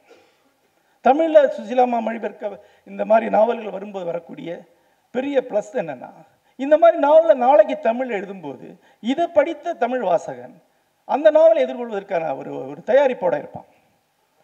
தமிழ் வாசகன் செவ்வியல் தன்மை கொண்ட நாவல்கிட்ட கேட்கக்கூடிய சில கேள்விகள் இருக்குது நான் சொல்ல அஞ்சு கேள்வி.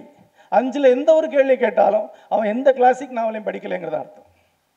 முதல் கேள்வி எதுக்கு இவ்வளோ விரிவான புறச்சித்திரங்கள் சுருக்கமாக சொல்லாமே சட சடன்னு கதை போகுமே. இந்த கேள்வி பல பேர் கேட்பாங்க. ஆனால் இவன் ஒரு செவியல் நாவலை வாசித்தா கூட மிக விரிவான சித்திரம் தான் வரும். என்னோட டாக்டர் சைதன்யா வந்து என்னோடய மகள் இது மேஜிக் மவுண்டன் படிக்கிறான் அவன் வந்து இன்னைக்கு படிக்க ஆரம்பிக்க போகிறேன் அப்படின்னு என்கிட்ட ஃபோனில் சொன்னான். தாமஸ் மன் நான் சொன்னேன் பாப்பா நூறு பக்கம் அல்லது நூற்றம்பது பக்கம் எக்காரணத்தை கொண்டு விட்டுற மாட்டேன். நீ ஒரு உறுதிமொழி அப்பா கொடுக்கணும் அப்படின்னு. ஏன்ப்பா நீ கொடு அப்படின்னு. சரிப்பா நான் விட மாட்டேன். அப்புறம் மறு நாலஞ்சு நாள் கழிச்சு என்னாச்சு? அப்படின்னா. அப்பா ஒரு கதாபாத்திரம் மேஜிக் மவுண்டனுங்கிற ஒரு ட்ரீட்மெண்ட் சென்டருக்கு வந்திருக்கு. அப்போ டா- வைத்தியர் வந்து உங்களுக்கு இன்டைஜஷன் ப்ராப்ளம் இருக்குது முட்டை மட்டும் சாப்பிடுங்கன்னு சொல்கிறார் மத்தியான சாப்பாட்டுக்கு. மத்தியானம் தான் இருக்குது சரி முதல்ல இருந்து மத்தியானம் வரைக்குமான கதை போகிறதுக்கு இருநூற்றம்பது முந்நூறு பக்கம் தாண்டிடுச்சு அப்படிங்கிறார். மத்தியானம் தான் இருக்குது ஒரு நாளைக்கு. ஏன்னா அந்த இடத்துல போய் அவங்களுடைய அத்தனை கதாபாத்திரங்களை இன்ட்ரடியூஸ் பண்ணுறாரு அவங்க மொத்த ஐரோப்பாவை பிரதிநிதித்துவப்படுத்தக்கூடிய வெவ்வேறு philosophical ஸ்டாண்ட் உள்ள ஆட்கள். இந்த நோய்க்கூடம் என்று அவர் சொல்றது தான் அந்த உலகப் போருக்கு முதல் உலகிற்கு பிறகுல ஐரோப்பாவை சொல்றார். ஒரு பெரிய தத்துவவாதத்திற்கு அவர் அந்த களத்தை அமைக்கிறார். அதன் பிறகு அந்த நாவலை படித்து முடித்த பிறகு ஓரளவுக்கு ஷோப்பனவர் உடைய தேரியோ காண்டுடைய தேரியோ ஓரளவு தெரிஞ்சவர் தான் அந்த முழுமையாக அதை படிக்க முடியும். ஆக இந்த மாதிரி தான் உலகத்துடைய மாபெரும் நாவல் இருக்கு. இந்த விரிவான விவரணைகளுக்கு நம்ம பழகிக்கிறது. அது ரொம்ப முக்கியமானது. இவர் சொன்னா டால்ஸ்டா கீழே வந்து டால்ஸ்டாயில் போனால் மிக விரிவான புற வர்ணைகளுக்கு ஒரு எக்ஸ்டீரியர் வேர்ல்டை முழுமையாக உருவாக்கி காட்டுறார். டால்ஸ்டாய்ஸ்கில் வந்தால் அந்த விரிவான வி- புற வர்ணைகள் கிடையாது. திரும்ப திரும்ப இப்போ கிரைம் அண்ட் பனிஷ்மெண்ட் பார்த்தா ஒரு அறை ஒரு படிக்கட்டு ஒரு பாலம் அவ்வளோதான் மொத்த நாவலும் அவ்வளோதான் திருப்பி திருப்பி அதான் வரும். ஆனால் அக உலகம் வந்து மிக விரிவான சித்திரங்களாக வருது. ஒரு கடிதம் வந்து பதினாறு பக்கத்துக்கு வருது. பிரதர்ஸ் கரமசோவில் வந்து கரமோசோ குடும்பம் ஒரு பஞ்சாயத்து பேசுறதுக்காக ஒரு குடும்ப பஞ்சாயத்து பேசுறதுக்காக ஃபாதர் சோஷிமாவுடைய மடாலயத்துக்கு போய் வெளியே உட்காந்துருக்குறாங்க அப்போது அங்கே இருக்கிற ஒரு மாங்கு வந்து நீங்கள் கரோஷ் நீங்கள் கரமசோ குடும்பமே இந்தந்த அம்சங்கள் கொண்டது. ஒரு குடும்ப பாரம்பரியமாகவே சில குணங்கள் வருது. அது அப்பாலேருந்து எப்படி பையனுக்கு வருது? அப்படின்னு ஒரு கிட்டத்தட்ட பதினஞ்சு இருபது பக்கத்துக்கு ஒரு பேருரை ஆற்றிட்டு போயிடுறாரு. முன்னாடி அவர் கிடையாது பின்னாடி அவர் கிடையாது. தமிழ் வாசன்னு யார் யார்? திடீர்னு வந்து இவ்வளோ பேசுகிறாரு ரொம்ப டூ மச் ஆஃப் டைலாக் இவனுக்கு. இவன் ரொம்ப பேசுகிறான் அப்படிம்பாங்க. அதல்ல பிரச்சனை. அந்த இஷ்யூ அந்த இடத்துல பேசப்படணுங்கிறது? தான் அது வந்து இந்த விவரணைகள் ஏன்? இவ்வளவு பெரிய சித்திரம் ஏங்கிற கேள்வியை கிளாசிக் ரீடர் கேட்க மாட்டான். ரெண்டாவதாக என்னுடைய வாழ்க்கையில இந்த சந்தர்ப்பங்களை நான் பார்த்தது இல்லையே? ஏன் இவ்வளவு பயங்கரமாக சந்தர்ப்பங்கள்னு கேட்க மாட்டான். என்கிட்ட பல வாசகர்கள் பல சந்தர்ப்பத்தில் கேட்பாங்க. என்னுடைய ஒரு கதை பற்றி ஒருத்தர் கேட்டார். நான் இந்த மாதிரி எதுவுமே பார்த்தது இல்லையா அப்படின்னு. இல்லைங்க சாரிங்க நீங்கள் பார்த்துருக்க மாட்டேன்னு சொல்லி விட்டுட்டு கொஞ்ச நேரம் கழிச்சு நீங்கள் என்ன வேலை பார்க்குறீங்கன்னு கேட்டேன். நான் இது கம்பெனியில் கிளார்க்காக வேலை பார்க்குறேன். உங்கள் வீடு எங்கே? அது இங்கே இருக்குது டெய்லி இவ்வளோ தயிர் சாதத்தை கட்டிட்டு அந்த ஆஃபீஸுக்கு போய் திரும்பி வீட்டுக்கு வந்து மறுபடியும் ஆஃபீஸ் போகக்கூடிய பெண்டுலத்துக்கு ஏன் கிரைசிஸ் இல்லைன்னு கேட்குது அது. அட்லீஸ்ட் புனைகதையிலாவது ஒரு கிரைசிஸ் அடைய நீ எனக்கு தெரிஞ்ச வாழ்க்கை தான் அதில் திருப்பி இருக்குன்னு எதிர்பார்க்குறது இருக்குல்ல. அது நவீனத்து வாசகன் ஆர்டினரி ஈவெண்ட்ஸ் சாதாரண இன்றைக்கு கூட ஒரு பாராட்டுதலாக அதை சொல்லுவாங்க. எங்கும் யாருக்கு நிகழும் சாதாரணமான அனுபவங்கள் மட்டும்தான் இந்த ஆசிரியரால் சொல்லப்படுகின்றன. சொல்லலாம். ஆனால் அதை அசாதாரணமாக ஆக்கலைன்னா அதை சொல்லி என்னத்துக்கு? டார்சாஸ்கியில் பார்த்தீங்கன்னா எல்லாமே அசாதாரணமான சம்பவங்கள் தான். கிரைசிஸ் தான். உச்சகட்டங்கள் வழியாக உச்சகட்டங்களுக்கு போகக்கூடிய ஒரு நாவல் இந்த மாதிரி உச்சகட்டங்கள் ஒருத்தன் லைஃப்பில் இருக்குமா? நிஜமாவே இந்த இடியட் நாவலை படிங்க ஒன் இயர் பிரின்ஸ் மிஷ்கின் வந்து இறங்கி போகிறதுக்குள்ளே ஒரு வருஷத்துக்குள்ளே எவ்வளோ கதாபாத்திரம் எவ்வளோ கிரைசிஸ் எவ்வளோ பிரச்சனை? இருக்காது. ஆனால் கிளாசிக்கை படிச்சு அதை கேட்க மாட்டாங்க ஏன்னா கிளாசிக்கின் நோக்கம் வந்து நீங்கள் டே டு டே லைஃப்பில் வாழ்க்கக்கூடிய சிந்தாரிப்பேட்டிலையும் சவுகார்பேட்டையிலையும் பார்க்கக்கூடிய ஒரு வாழ்க்கை எழுதுறது அல்ல. அது வேறொரு வாழ்க்கை. அது முற்றிலும் புனைவான வாழ்க்கை. நீங்கள் அங்கே தான் போகணும். உங்கள் சட்டை கழட்டி அந்த அதியில் குதிக்க தான் வேணும். அந்த இதை ஒரு நாவல் கொடுக்கும். அதை அடுத்தபடியாக உள்ள முக்கியமான கேள்வி. இது பலரும் கேட்பாங்க. எல்லா கதாபாத்திரம் ஏன் புத்திசாலித்தனமாக பேசுகிறாங்க என்கிட்ட கேட்பாங்க. நான் சொல்லுவேன் இல்லைங்க மக்குத்தனமாக பேசுகிறவங்க அங்கே இருக்கான் ஆனால் அதை நான் உங்களுக்கு கேட்க வைக்க மாட்டேன். அவன் அரை மணி நேரம் வளவளன்னு பேசினான். ஒரு வரி தான் இருக்கும். அரை மணி நேரம் வளவளன்னு பேசினா அதை பதினாறு பக்கத்துக்கு எழுதி வைக்கிறதுக்கு நாவல் கிடையாது. நாவலுக்குள்ளே வாய் திறக்கக்கூடியவன் வாசகனுக்கு ஏதாவது சொல்லக்கூடியவனாக தான் இருப்பான். செவ்வியல் நாவல்கள் எல்லாமே புத்திசாலிகளால் பேசப்படுகிறது. டாஸ்டாஸ்கி நாவலை படிங்க. எல்லாருமே ஃபிலசபிக்கலாக பேசக்கூடியவங்க தான். தத்துவார்த்தமாக பேசக்கூடியவங்க தான். இல்லையா? எல்லாருக்குமே வந்து ஒரு அறிவார்ந்த தகுதி இருக்கு. அது அப்படி தான் இருக்க முடியும். நான் ஒரு நாவல் கிளாசிக்கல் நாவல் எப்படி எழுதுறேன்னா அது நாவல் எப்படின்னா ஒரு நாவல் காந்தி நேரு அம்பேத்கர் இவங்க எல்லாம் இருக்கக்கூடிய ஒரு நாவல் நான் எழுதுனா ஒருத்தன் படிச்சுக்கிட்டு ஏங்க எல்லாரும் புத்தாலித்தனமா பேசுகிறாங்கன்னா அதுக்கு என்ன அர்த்தம் இருக்க முடியும் அவன் எல்லாரும் புத்தாலிகள்ப்பா அப்படிதான் பேசுவாங்க அவ்வளோதான் அதுதான் கிளாசிக்குடைய தன்மை. நான்காவதாக எல்லா ஆட்களையும் கேட்கக்கூடியது. வந்து இந்த இந்த ஆசிரியர் வந்து எல்லா கதாபாத்திரத்துக்குள்ளே புகுந்து பேசுகிறார் எல்லா கதாபாத்திரம் ஆசிரியரோட குரல் கேட்குது. இதுவும் கிளாசிக் படிக்காத எளிய வாசகனுடைய கேள்வி. அப்படி இல்லாத ஒரு கிளாசிக் நாவலோட உலகத்தில் கிடையாது. அது தாமஸ் மன்னா இருந்தாலும் சரி டால்ஸ்டாயா இருந்தாலும் சரி டால்ஸ்டாஸ்கியா இருந்தாலும் சரி. டால்ஸ்டாயுடைய கதாபாத்திரங்களில் அந்த ஆசிரியனுடைய குரல் கொஞ்சம் அடங்கி இருக்கு. ஆனால் உங்களுக்கு தெரியும் பிரின்ஸ் ஆண்ட்ரூவா இருந்தாலும் சரி பேரியா இருந்தாலும் சரி ராஷ்ட்ரோவா இருந்தாலும் சரி அது டாஸ்டாய் தான். ஆனால் டாஸ்டாஸ்கி நாவலில் நேரடியாக அவரே வந்து பேசுவார். இன்னும் சொல்லப்போனால் பிரின்ஸ் மிஷ்கின் இப்படி நின்றுட்டு இருக்கான். திடீர்னு பிரின்ஸ் மிஷினை தள்ளிட்டு டாஸ்டாய் வந்து பேசிட்டு டாஸ்டாஸ்கி வந்து பேசிட்டு போவார். இது வந்து நடந்துட்டே இது ஒரு ஒரு ஒரு ஒரு தவிர்க்க முடியாத தன்மை. இதெல்லாம் ஏன் அப்படிங்கிறது அஞ்சாவது காரணம் என்னென்னா அடிப்படையான மானுட தரிசனம்னு ஒன்று இருக்கு. மனிதகுலம் என்றைக்கும் எதிர்கொள்ளக்கூடிய அடிப்படையான ஒரு விஷன் ஒரு கிரைசிஸ் அதில் இருக்கு. அதனால தான் நீங்கள் நூற்றம்பது வருஷம் முன்னாடி எழுதப்பட்ட நூலை இப்போ படிக்கிறோம். இப்போ விவாதிக்கிறோம். அதோட ஒரு சமூக பிரச்சனை கிடையாது. இன்னும் சொல்ல போனால் அதில் ஒரு கார் கூட கிடையாது. ஜெட்கா இதுதான் போயிட்டு இருக்கு. ஸ்லட்ஜ் தான் போயிட்டு இருக்கு. என்ன வாழ்க்கை? என்ன சோஷியல் ஸ்ட்ரக்சர் ராஜா ஆட்சி எதுவுமே கிடையாது நமக்கு. ஆனால் இன்றைக்கி நான் படிச்சுட்டு இருக்கோம். இன்றைக்கு படிக்கிறது மட்டும் உணர்ச்சி கொந்தளிப்படைகிறோம் இந்த ஒரு அஞ்சு நாளைக்குள்ள அசடன் நாவல் படிச்சுட்டு பல பேர் கண்ணீர் மல்கி உணர்ச்சி கொந்தளிப்படைஞ்சு ஒரு மாதிரி பரவசல் அடைஞ்சாங்க. என்னுடைய பொண்ணு வந்து பிரதர்ஸ் இது வாரன் பீஸ் படிச்சுட்டு இருக்கா. திடீர்னு பார்த்தா ஒரே அழுக மூஞ்சிலா தண்ணி. என்னன்னு கேட்டால் பிரின்ஸ் ஆண்ட்ரூ செத்து போயிட்டாங்க.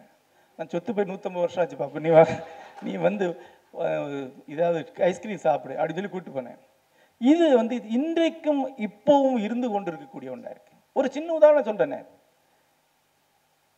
ஜார்ஜ் ஆர்வலுடைய விலங்கு பண்ணை நாவலை இப்போ ஒரு ஒரு மூணு நாலு மாதத்துக்குள்ளே படித்தேன் எவ்வளோ அவுடேட்டான ஒர்க்குன்னு தோணுது.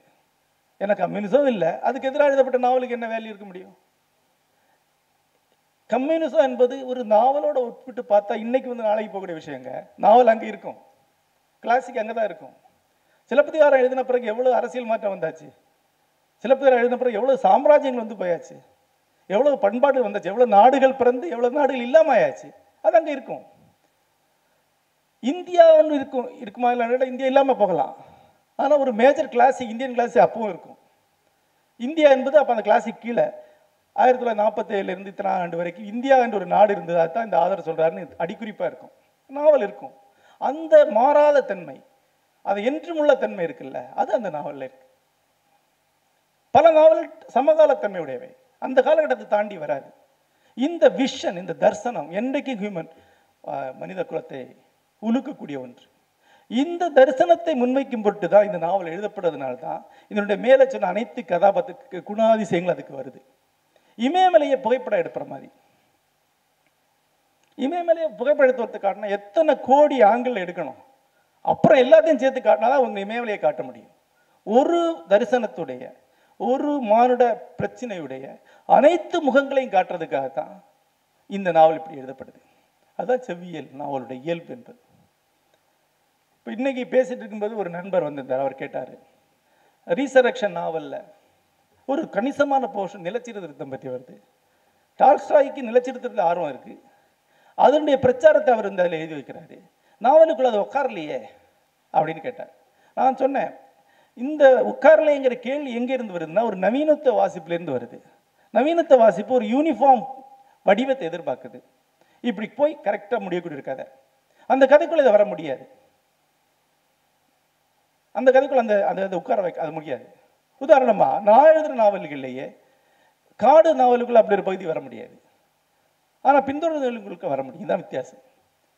ஏன் அந்த நான் அப்போ நான் கேட்டேன் முதிய முக்கியமாக டால்ஸ்டாய்க்கு ஆர்வம் இருக்கிறனால நிலச்சிருத்தத்தை பற்றி ரீசரக்ஷன் எழுதுகிறாரா இல்லை. அந்த நாவலுக்கு அது என்ன பங்களிப்பாற்றுது என்று சொன்னேன். ஒன்று அந்த கதை உங்களுக்கு தெரியும் நினைக்கிறேன் மசலோவாங்கிற கதாபாத்திரத்தை வந்திச்சு கைவிடுறார் நெகிலுடியோ நெல்லுடியோ கைவிடுறார். பின்னாடி ஒரு வயசில் அந்த பொண்ணை வந்து ஒரு குற்றவாளியாக பார்க்குறாரு. இவர் ஜூரியில் உட்காந்துருக்கிறார் அவர் விபச்சாரியாக இருக்கா? ஸோ ஒரு குற்ற உணர்வுக்கு ஆளாகி அவளுக்கு அவளுக்கு ஒரு வாழ்க்கை கொடுக்கறதுக்காக போறாரு. அப்புறம் அது முடியல அவள் தண்டனமை சைபீரியாவுக்கு போகிறா இவர் சைபீரியாவுக்கு போகிறா இதுதான் கதை. நேலுடையோடைய அதில் வந்து ரிசரக்ஷன் மறுபிறப்பு உயிர்த்தெழுதல் என்று அவர் சொல்றது ரெண்டு பேரோட உயிர்த்தெழுதல். ஒன்று மசலாவுடைய உயிர்த்தெழுதல். அந்த நாவல்ல இவர் அவரை பார்க்க போகும்போது அவ இவரால் கைவிடப்பட்டு ஒரு குழந்தையை பெற்று குழந்தை செத்து விபச்சார விடுதியில் போய் விபச்சாரியாக உட்காந்துருக்கான் ஆனா அவன் மனசு வந்து களிம்படைந்திருக்கு அப்படிங்கிறாரு. இவர் தன்னை பார்க்க வந்ததை அவர் மகிழ்ச்சியா எடுத்துக்கிறார். தன்னுடைய வெற்றின்னு எடுத்துக்கிறார்.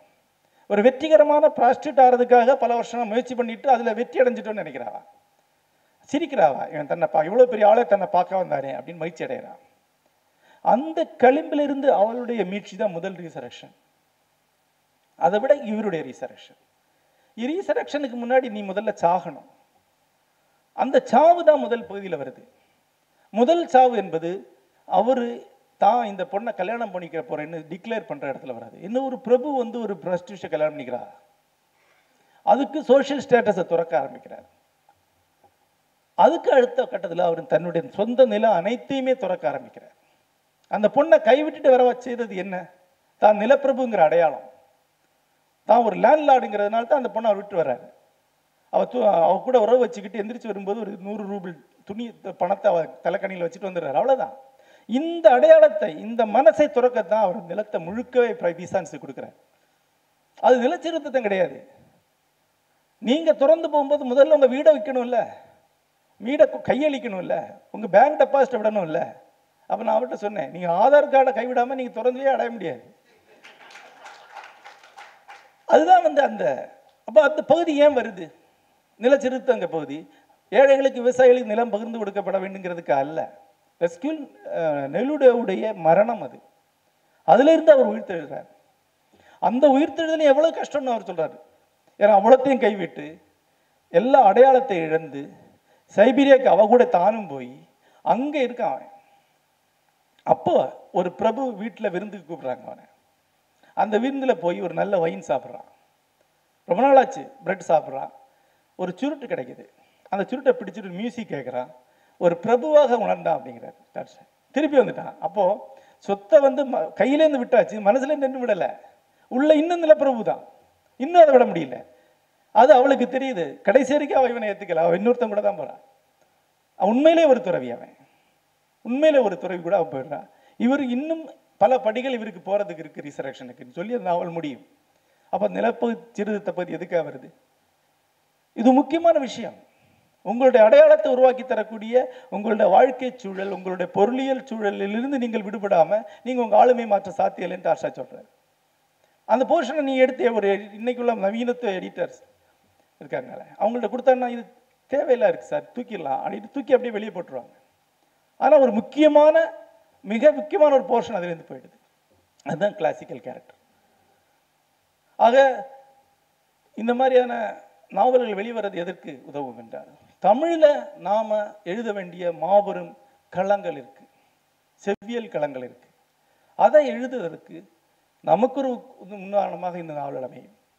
நம்ம வாசகர்களுக்கு பாரு டால்ஸ்டாயை டால்ஸ்டாய்க்கு இப்படி தான் எழுதியிருக்காங்க. நீ என்கிட்ட கேட்காதேன்னு சொல்றதுக்கு உதவும். கடைசியாக நம்முடைய புத்தகங்களை பதிப்பிக்கூடிய எடிட்டர்ஸ்ட்டு நம்ம கெஞ்சுறதுக்கு இது உதவியா இருக்கும். அவங்கள்ட்ட போய் ஐயா டால்ஸ்டாய்க்கே அப்பாங்க அஞ்சு பக்கம் எழுதியிருக்காங்க. நம்ம ஒரு ரெண்டு பக்கம் தாங்க விட்டுருங்க. அப்படி சொல்லலாம். இது வந்து ஒரு இந்த வகையில வந்து ஒரு பெரிய இலக்கிய மாற்றத்தை ஒரு புதிய அலையை உருவாக்குவதற்கு இது உதவியாகும். அந்த வகையில தான் இந்த ஒரு பெரிய இலக்கிய தொடக்கமாக இந்த மொழிபெயர்ப்பு அமையும் நான் நினைக்கிறேன். கடைசியா இன்னொன்னு இருக்கு. அது என்னன்னா நவீனத்திற்கு பின்னால் வந்த இலக்கிய அலை பின் நவீனத்துவ இலக்கிய நாவல்கள். அவங்க இந்த நாவலில் எழுதினவங்க தங்களுடைய முன் வடிவமாக கொண்டது நவீனத்துவ நாவலில் கிடையாது. அதுக்கு முன்னால் இந்த செவ்வியல் நாவலில் தான். இன்னும் சொல்ல போனால் notes from the underground postmodern நாவல்களுக்கு ரொம்ப இன்ஸ்பயர் ஆன ஒரு டெக்ஸ்ட் இதுதான் முக்கியமானது. அது எப்படி நான் நான் எழுதக்கூடிய நாவல் கிளாசிக்கல் நாவல் அல்ல நியோ கிளாசிக்கல் நாவலும் அல்ல. நான் எழுத போஸ்ட் மாடர்ன் நாவல் தான். ஆனால் அது கிளாசிக்கல் நாவலுடைய இன்னொரு வடிவம் இது. அதனுடைய சிதறுண்ட வடிவம் ஒண்ணுக்கு ஒண்ணு மறுக்கக்கூடிய வடிவம். போஸ்ட் மாடர்ன் நாவலுடைய அடிப்படையான அம்சமாக இருக்கக்கூடியது என்ன? மிகையில் பக்தின்னு சொன்ன கார்னிவல் தன்மை. கார்னிவல் சொல்கிறாரு அல்லது பாலிஃபானி சொல்லக்கூடிய பல குரல் தன்மை. ஒரு சாமியாடி இல்ல பத்து சாமி வந்து ஆடுற மாதிரி வச்சுக்கோங்க. ஒரே நாவல் பல குரலில் பேசக்கூடியது. இந்த டால்ஸ்டாய்ஸ்கியோட நாவல் நீங்கள் பார்த்தீங்கன்னா ஒரு குரல் கிடையாது. எல்லா குரலும் வலுவாக இருக்கு. திருப்பி இந்த நாவலை படிச்சு பாருங்க. அவருடைய எல்லா நாவல்கள்லையுமே சாத்தானிக்னு ஒரு கேரக்டர் கிரியேட் பண்ணுவார். சாத்தான் தன்மை உள்ள கேரக்டர் அழகான டிப்ளமேட்டிக்கான படித்த பிரமாதமாக பேசக்கூடிய ஒரு எதிர்மறை கதாபாத்திரம். அறிவுடைய தீமையை வெளிப்படுத்த ஒரு கதாபாத்திரம். அதுக்கு நேர் அதிராக அசடனான கிறிஸ்து மாதிரியான எளிமையுடைய தெய்வீகத்தன்மை வெளிப்படுத்த ஒரு கதாபாத்திரத்தை உருவாக்குவார். இந்த கதாபாத்திரம் அனைத்துமே அவருடைய அது சேர்ந்து ஒரு டெக்ஸ்டர் கிரியேட் ஆகுது. அந்த சாத்தானி கேரக்டருக்கு அவர் பேசும்போது சில சமயங்கள்லையாவது உண்மையிலே டால்ஸ்டாவ்ஸ்கி இயேசுக்காக பேசுறாரா? சாத்தானுக்காக பேசுகிறாருன்னு உங்களுக்கு சந்தேகம் வரும். ஏன்னா அந்த குரலையும் அவ்வளவு நேர்மையாகவும் அவ்வளோ ஆவேசமும் பதிவு பண்ணியிருப்பார். பல குரல் தன்மை என்பது நாவலுடைய முக்கியமான அம்சம். ஒன்று கொண்டு மறுக்கக்கூடிய அம்சங்கள் ஒன்று கொண்டு ஊடு கலக்கக்கூடிய அம்சங்கள் இருக்கு. நீ ஒரு முதல் வாசிப்பில் நீ தவிர்த்து விட்டு போகக்கூடிய பல குரலை ரெண்டாவது வாசிப்பில் எடுக்க முடியும். இந்த பல குரல் தன்மை தான் இன்றைக்குள்ள பின்னவீனத்துவ நாவல்கள் முயற்சி செய்கிறாங்க நம்முடைய முன்னுதாரண நாவல் அமையக்கூடியது இந்த நாவல்கள் தான். அது மொழிபெயர்ப்பு வழியாகத்தான் தமிழில் மிகப்பெரிய இலக்கிய மாற்றங்கள் அலைகள் சாத்தியமாயிருக்கு. நம்ம ஒரு கிளாசிக்கை கொண்டு வைக்கிறோம். அதை நாம் எழுதணும் இல்லை. ஆனால் அதற்கு நிகரான ஒன்று நாம் எழுதுகிற சவால் நமக்கு கிடையாது அதுக்கு உருவாக்கி கொடுக்குற வழியில் நம்ம போக முயற்சி பண்ணுறோம் என்னுடைய நாவல்ங்கிற நூல் ஆயிரத்தி தொள்ளாயிரத்தி தொண்ணூற்றி ஒன்றில் வந்தது. அந்த நாவல் எழுதுமுன்னா ரஷ்ய கிளாசிக்கல் நாவலில் அமெரிக்கா கிளாசிக்கல் நாவலில் தான் முன்னுதாரணமாக வச்சேன். அப்போ என்கிட்ட பல பேர் கேட்டாங்க ஏன் வேறு நாவல் இல்லையா? நான் அது அல்ல இதுதான் நாவலுங்கிற வடிவில் அடைந்த உச்சங்கள். இந்த வடிவை அடைய முயற்சி பண்ணும்போது நம்ம அடைய முடியாது நம்ம வேற நமக்கு வேறு தடைகள் வரும். நமக்குடைய பண்பாட்டு தடைகள் வேறு. நான் டால்ஸ்டாய்ஸ்கி மாதிரி எழுத முடியாது. எழுத ஆரம்பிக்கும் போது என்னுடைய கல்ச்சர் எனக்கு பல தடைகளை உருவாக்குது. உதாரணமாக நான் இந்த நாவல் எழுதியிருந்தேன்னு வச்சுங்க. கிரைம் அண்ட் பனிஷ்மெண்ட் எழுதியிருந்தேன்னா. எனக்கு பொன்னாரமடை எசக்கியம்மனுடைய தொந்தரவு இருக்கும். மாடனுடைய தொந்தரவு இருக்கும். என்னுடைய நாட்டுப்புற தெய்வங்கள் அனைத்து உள்ள வரும். இது இல்லாமல் நான் எழுத முடியாது. அப்போ இந்த தெய்வங்களை உள்ளே வைக்கும்போது டாஸ்டாஸ்கி நாவலாக இருக்காது. வேற நாவலாக இருக்கும். அப்போ அதை அடைய முயற்சி பண்ணி என்னுடைய நாவலை நான் அடையிறதுக்கு பேர் தான் கிரியேட்டிவிட்டி என்னுடைய நாவல் நம்முடைய நாவலை நம்ம கண்டடைகிறதுக்கான வழி இந்த சவாலை ஏற்றுக்கொள்வது தான் இது நம்முடைய அடுத்த தலைமுறை ஏற்றுக்கொள்வதுங்கிறதுக்கான ஒரு முயற்சி தான் இந்த மொழிபெயர்ப்புகளை முக்கியமானதாக்குது. அந்த வகையில் பார்த்தா சுசீலா அவர்கள் நான்கு நூல்களை மொழிபெயர்த்திருக்கிறார்கள் அல்ல. ஒரு பெரிய அறைகோலை அவர்கள் மொழிபெயர்த்து தமிழுக்கு கொடுத்திருக்கிறாங்க. ஒரு பெரிய மாற்றத்திற்கான தொடக்கத்தை கொடுத்திருக்காங்க. இங்க இருக்கிற அனைத்து எங்க ரைட்டர்ஸையும் பார்த்து எழுதிப்பார் என்று சொல்லக்கூடியதான் நீ எழுதிட்டு இருக்கக்கூடிய இந்த ஒன்றே முக்கால் சுயசரிதை நாவல்கள். சின்ன வயசுல நாங்கெல்லாம் மாங்காய் அடிச்சு சாப்பிடுவோங்கிற மாதிரியான நாவல்கள் இருக்குல்ல அது நாவல் இல்லை தம்பி. பெரிய சேல க- கேள்விகள். பெரிய சித்தன் சித்தனங்கள். பெரிய தத்தளிப்புகள். பெரிய தோல்விகள் வழியாக தான் பெரிய நாவல் உருவாகுது. ஒட்டுமொத்தமா வாழ்க்கையை சொல்லு. நான் பலமுறை சொல்லக்கூடிய ஒன்று உண்டு. வரலாற்றுடைய ஒரு பகுதியாக நின்று எழுதக்கூடியவன் எழுத்தாளன் கிடையாது. வேறொரு வரலாறு எழுதக்கூடியவன் தான் எழுத்தாளன். ரோஷி சோயித்ரேஷர் நாவல் வரலாறு பற்றி எனக்கு என்ன தெரியும்? எனக்கு டால்ஸ்டாய் தான் தெரியும் டால்ஸ்டாய்ஸ்கி தான் தெரியும். இது வழியாக தான் நான் வரலாறுக்குள்ள போகிறேன் நான் உங்கள் வரலாறு எழுதலை. நான் உங்களுக்கு வரலாறு உருவாக்கி தரேன். நீங்கள் நாளைக்கு இந்த வரலாறு தான் பேசுவீங்க. நீங்கள் எழுதி வச்சுட்டு வரலாறு நீங்கள் மறந்துடுவீங்க எனக்கு தெரியும். அதை மறக்க வைக்க என்னால் முடியும். அதுதான் நாவலாசனுடைய இது. நாவல் என்பது கலாச்சார ரீதியாக ஸ்பிரிச்சுவலாக எழுதப்பட்ட வேறு ஒரு வரலாறு. அந்த வரலாறு எழுதுங்கிற அறைகூவலை இந்த படைப்புகள் உங்களுக்கு அளிக்குது.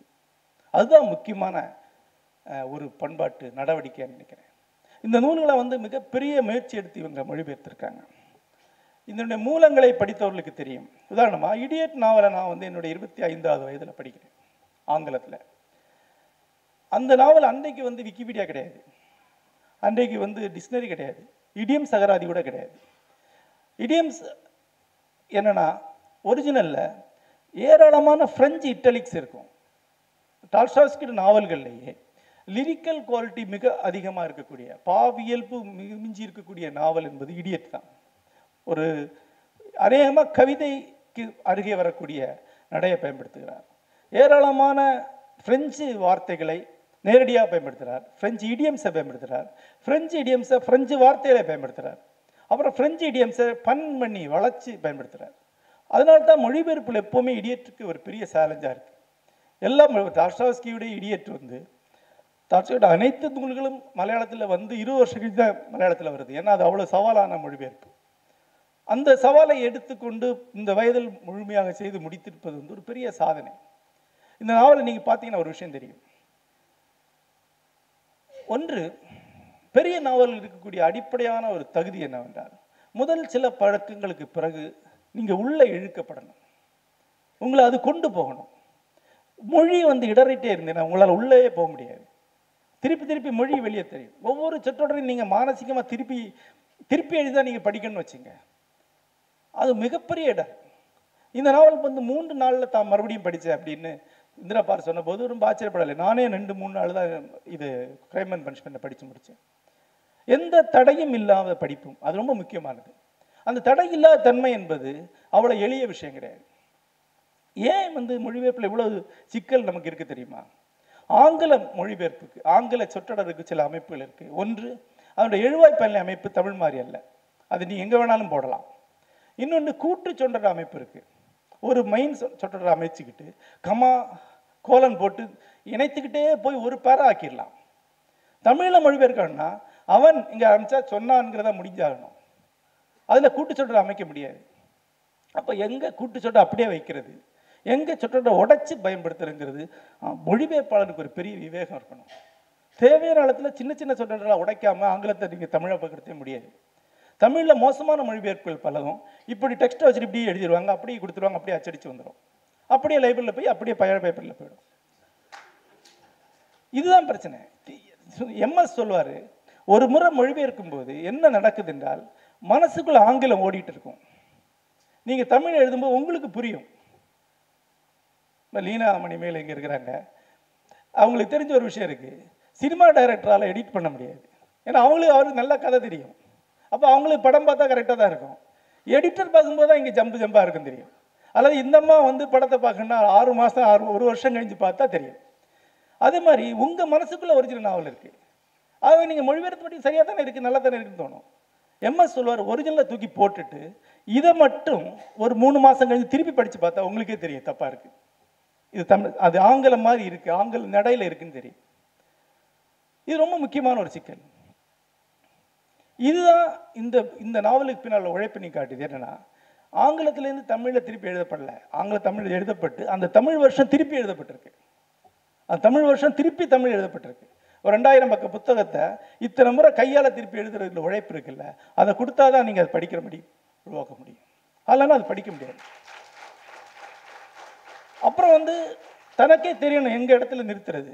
இந்த நாவலை நீங்கள் திருப்பி பாருங்கள் மூலத்தை ஒப்பிட்டு பாருங்கள் சில இடங்களில் ரொம்ப விரைவான குறுகிற சொற்றொடர்ல மொழிபெயர்த்திருக்காங்க. அந்த இடத்துல அவங்க நினைக்கிறாங்க இது ஃபாஸ்ட்டாக போகட்டும்னு நினைக்கிறாங்க. சில இடங்களில் டெஃபினேஷன்ஸ் மாதிரி வரக்கூடிய இடத்துல கூட்டு சொற்றொடர்ல பெரிய பெரிய சொற்றொடராக வச்சுருக்காங்க. ஏன்னா இது நினைவில் நிற்க வேண்டிய வரி. இந்த மொத்த வரியும் அப்படியே நினைவில் நிற்கணும் நிற்கணும் இதை முடிவெடுக்கக்கூடிய ஒரு ஜீனியஸ் மொழிபெயர்ப்பாளருக்கு இருக்கணும். அது இருக்கிறது அவங்கள்ட்ட காட்டுது. மற்றொன்று மொழிபெயரோட பெரிய சிக்கல் என்ன? வேறொரு பண்பாட்டில் இருக்கக்கூடிய ஒரு விஷயத்தை இங்கே மொழிபெயர்க்கும் போது முற்றிலும் அந்நியமான ஒரு வார்த்தையை தான் இங்கே போட முடியும். அதே வார்த்தை இங்கே போட்டால் பெரிய சிக்கலாயிடும் ஆனால் இங்கே வேற இடத்துல இருக்கும் இல்லையா? இப்போ உதாரணமா மனைவியை வந்து மை லேடி அப்படின்னு கூப்பிட்றாங்க. அம்மணி அப்படின்னு டிரான்ஸ்லேட் பண்ணி என்ன கவுண்டரா அப்படின்னு நம்ம கேட்குறோம். இது எப்படி தான் டிரான்ஸ்லேட் பண்ணுறது எனது சீமாட்டி அப்படின்னு தான் டிரான்ஸ்லேட் பண்ணணும்.